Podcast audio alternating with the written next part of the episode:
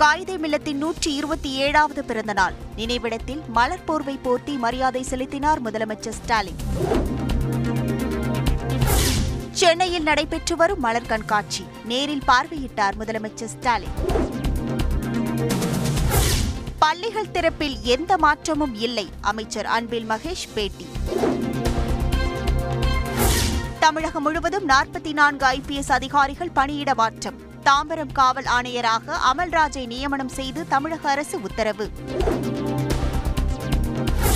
IAS IPS உள்ளிட்ட இருபத்தி ஆறு ஆட்சிப் பணிகளுக்கான முதல்நிலை தேர்வு தொடக்கம். தமிழகத்தில் நான்கு மாவட்டங்களில் தேர்வு ஏராளமான இளைஞர்கள் பங்கேற்பு. நியூட்ரிஷியன் கிட் கொள்முதலில் முறைகேடு.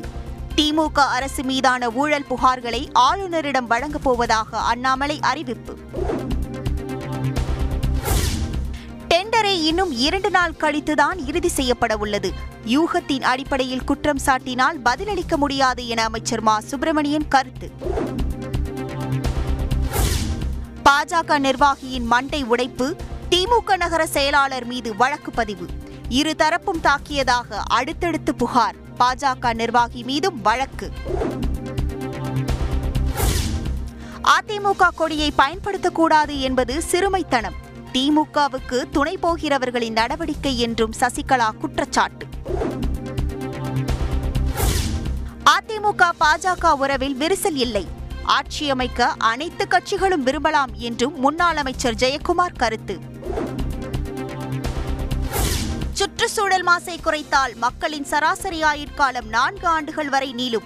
பாமக தலைவர் அன்புமணி ராமதாஸ் கருத்து. இயந்திரம் மூலம் மஞ்சள் பை பெறும் திட்டம் இன்று முதல் துவக்கம். இயந்திரத்தில் பத்து ரூபாய் செலுத்தி பெறும் வசதி கோயம்பேடு பேருந்து நிலையத்தில் அறிமுகம். கடலூர் மாவட்டம் கெடிலம் ஆற்று தடுப்பணையில் குளித்தபோது விபரீதம். தண்ணீரில் மூழ்கி ஏழு பேர் உயிரிழப்பு போலீசார் விசாரணை. கடலூர் அரசு மருத்துவமனையில் ஏழு பேரின் உடல்களுக்கு அமைச்சர் எம் ஆர் கே பன்னீர்செல்வம் நேரில் அஞ்சலி. மாவட்ட நிர்வாகம் சார்பில் விரிவான விசாரணை நடத்த உத்தரவு என தகவல். கெடிலம் ஆற்றில் மூழ்கி ஏழு பேர் உயிரிழந்த சம்பவம். முதலமைச்சர் ஸ்டாலின் இரங்கல். தலா ஐந்து லட்சம் நிவாரண நிதி அறிவிப்பு. கன்னியாகுமரியில் நடுக்கடலில் உடல்நலக்குறைவால் பாதிக்கப்பட்ட நெதர்லாந்து பயணிக்கு சிகிச்சை நிறைவு. ஓய்வுக்கு பின் மீண்டும் பயணத்தை தொடங்க திட்டம்.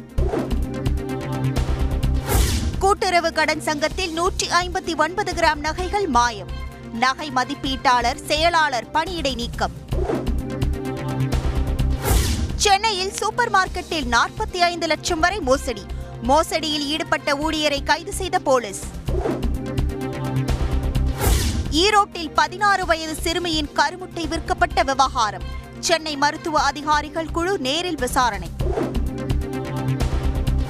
ரயில்வே உயர்மின் அழுத்த கம்பிகளுக்கு நடுவே பயணித்த மர்ம நபர்.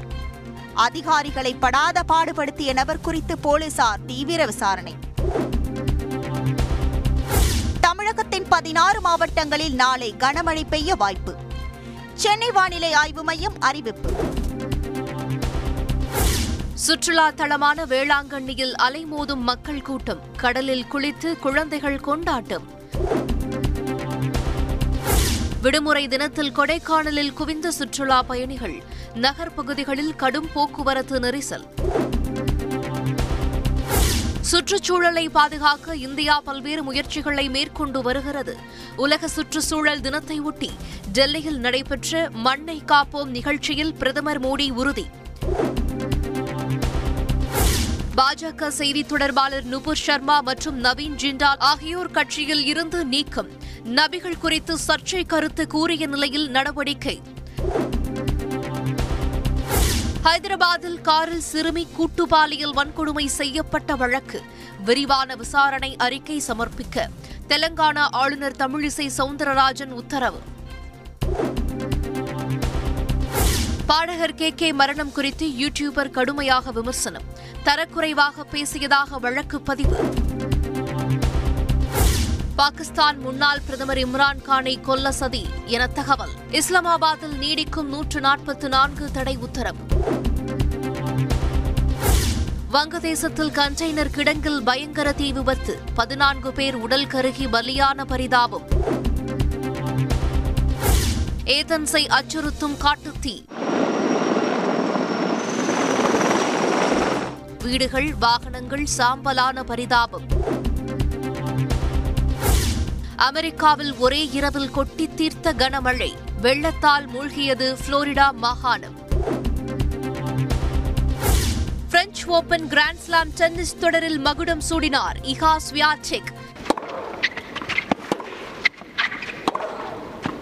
Yeah, set Swiatek இருபத்தி ஓரு வயதில் இரண்டாவது முறையாக பிரெஞ்சு ஓபன் பட்டம் வென்று அசத்தல்.